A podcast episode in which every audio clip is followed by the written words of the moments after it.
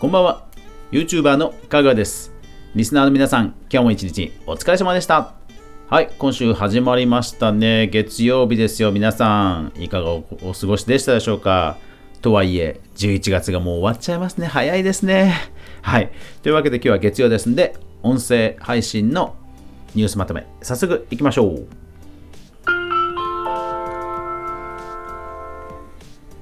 かぐわ飯。この番組は YouTuber であるかぐわが YouTube 周りの話題やニュース、動画制作の裏話をゆるりとお話しするラジオ番組です。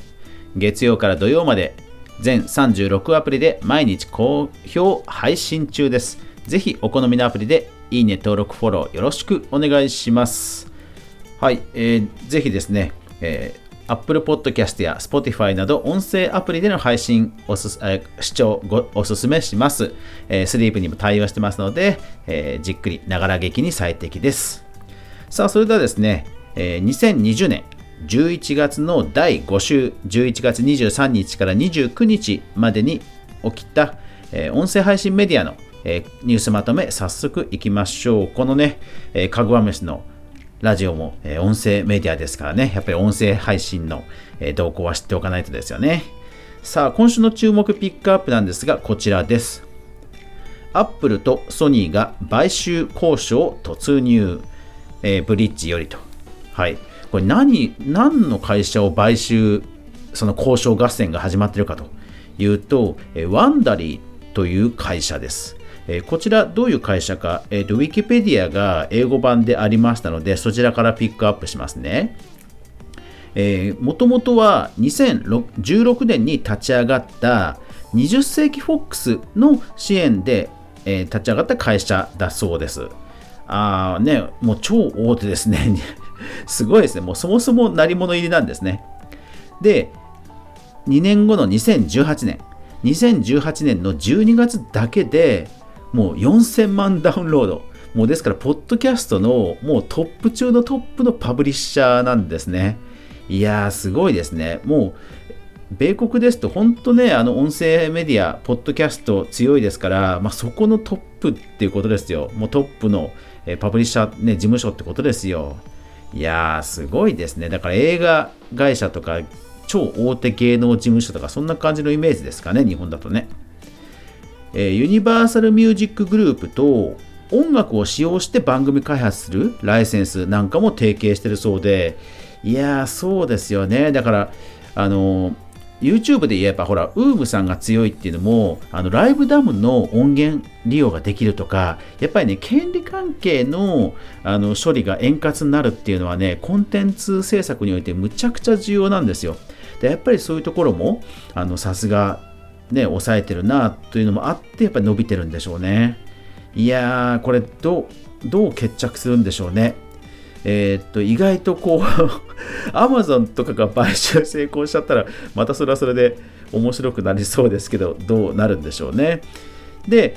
オトナルさんがこの米国のポッドキャスト市場についての詳しい記事、調査などはあるので、データがお好きな方はぜひそちらも、調べられるといいと思います。ポッドキャスト広告オトナル、ポッドキャストオトナル広告などで検索すると、まあ、出てくると思います。まあ、とはいえ、国内、日本ですとね、ラジコがとにかく圧倒的に強い。で、ラジオ、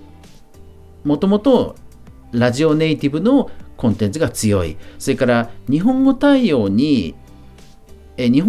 した音声広告プラットフォームがない。要はこの番組内容を喋ってる番組にはこの音声広告を自動で出すみたいな。で、日本語の認識って本当難しいじゃないですか。だからそういうプラットフォームがないっていうことと、あとやっぱり国内ですとポッドキャスト以外でも第三勢力のね、音声配信メディアがものすごく広がってますから、やっぱり市場が分散してるなどなど含めると、まあね、ここまで巨額が動く音声広告市場が、日本では成長していくのかというのはね、まだまだ、未知数なところはあるので、日本にそのまま適用するのはちょっと良くないかなと思います。はい。でもね、これ買収が終わったら、いよいよ本当ね、海外ですとポッドキャスト市場が盛り上がりそうですね。はい、じゃあ早速プラットフォームビジネス関連いきましょう。Spotify でパスワードリセットされている、失礼しました。Spotify ID パスワードを含んだ72ギガのデータベースが発見された Yahoo ニュースよりと。はい、これすごいですね。確かになんかパスワードリセットされてるっていう事案を聞いたことがあるので、そう、皆さんもご確認ください。で、その Spotify ですがこちら。独自タイプのストーリーをテストしています。モバイルニュースよりと。はい。ストーリー、インスタのストーリーなども含めた、ショートコンテンツですかね、そのテストが行われているそうです。僕のアカウントではちょっと見れなかったんですけど、Spotify 本当いろいろ実装してきますね。で、実装ということではこちら。アストレエアット田舎の文化人類さんのツイッターより、ユーザーが長く聞いてるのとアプリ聞いて確認するのが、ライブ配信だから…と、これどういうことかというと、そのラジオトークのアプリの画面が刷新してライブのセクションがね一番上に来るようになったんですよね。でそれについて言及している投稿だったのでピックアップさせていただきました。これただね、これラジオトーク公式さん、これどっかで言ってますかね一応ね、公式ツイッターとか、CEO さんのツイートとかいろいろ探したんですけど、公式見解がちょっとソースが見つからなくてでアストレイさんのツイートを引用させてもらいました。公式さんラジオトークに限らず音声配信メディアさん、本当ね、アップデートと広報、これね、本当一元化してほしい、一元化してください。うん。なんかね、開店企業状態のインスタアカウントとかね、結構ね、見るに耐えないので、ぜひぜひですね、よろしくお願いします。リスナーさんも喜ぶと思います。続けて、いきますが、プラットフォームビジネス関連続けていきます。若者に熱狂的に支持される音声プラットフォームスプーンとはメディアイノベーションよりと。はい、スプーンのね、インタビュー記事です。ただやっぱりデータがすごいですよ。月間95万回のライブ配信とかデイリーで3万とか、ものすごく、すごい数字がたくさん並んでるので、音声配信業界の人こそ読んでほしいですね。やっぱりスプーン強いですね。で、そのスプーンアップデートが来てました。リスナーが DJ に配信内でスプーンと一緒にコメントをくれる機能。これいいですよね。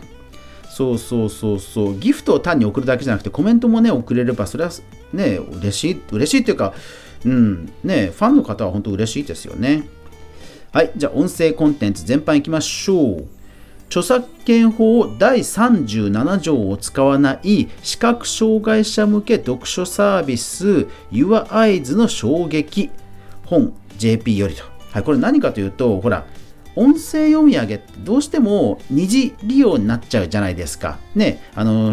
覚障害者向けのコンテンツとはいえ二次利用になっちゃうので、著作権処理ってこれまではすごく面倒だったんですよね。ただそれをうまくね攻略した、この Your Eyes というサービスがすごいということでHONJP さんで扱われてました。HONJP さんというのは電子書籍の、書籍などの、書籍界隈の、メディアさんなんですけども、音声コンテンツもね、不定期にネタも投稿されているのでチェックしています。皆さんもチェックしてみてください。本当3文字で HONJP です。アスカがメイクの秘密を明かす、実は…スポブルよりと、はい、これ何かというと、その海外の、メディアで有名タレントさんがペケペケと明かした、ポッドキャストでペケペケと明かしたみたいな記事がたまにね、ニュース記事になるんですよ。でこれ何がすごいかというと、 Now Voice、本田圭佑さんプロデュースの Now Voice という音声配信、要はここは、有名アスリートさんたちがたくさん配信しているので、例えばペケペケというアスリートが Now Voice で明らかにしたところによるといったような、ほら記事が書きやすいんですよ、メディアさんが。でしかもアスリートさんや有名タレントさんとかが発信しているので、例えばアスリート専門のメディアさんがネタとして扱えるわけですよね。そう、これね、やっぱりね、Now Voiceね、うまいなと思いましたね。そうそう、暴露話を Now Voice で、Now Voice は有料メディアなので、暴露話もやっぱりしやすいんですよね。いや、これはね、本当うまいと思いますね、Now Voice さんね。配信者さんも本当増えてますしね。それから、人気ポッドキャストワンボタンの声放送2000回 iPhone マニアよりと、はい、人気ポッドキャスト番組、Apple 向けのユーザーにすごく人気な番組なんですけど、ここのインタビュー記事が載ってました。ポッドキャストを配信されている方以外でも、その音声配信されている方は必読ですのでおすすめです。あとデータ統計関連は、オーディオブック JP さんが自社の、利用者の統計を発表してました。知識取得に、9割がね、関心があるということなどなどですね。はい。今週はですね、あと特にアップデート情報があんまりなかったので、もうなんか年末モードって感じですかね。いやー、でもWonderyの買収、ちょっと決着がちょっと注目ですね。これ、アップルが獲得したら、それはそれで、また Spotify との2強もね、ものすごくなりそうだなという気はしますが、どうなるんでしょうかね。はい。というわけで、今日も最後までご視聴ありがとうございました。最近、ちょっとフォートナイトのバトルの方にハマりすぎてるカグアがお届けしました。いやー、ソロデュオ楽しいですね。はい。というわけで、今週1週間が皆さんにとって良い1週間でありますように。そして明日も一緒に動画から未来を考えていこうぜ。おやすみなさい。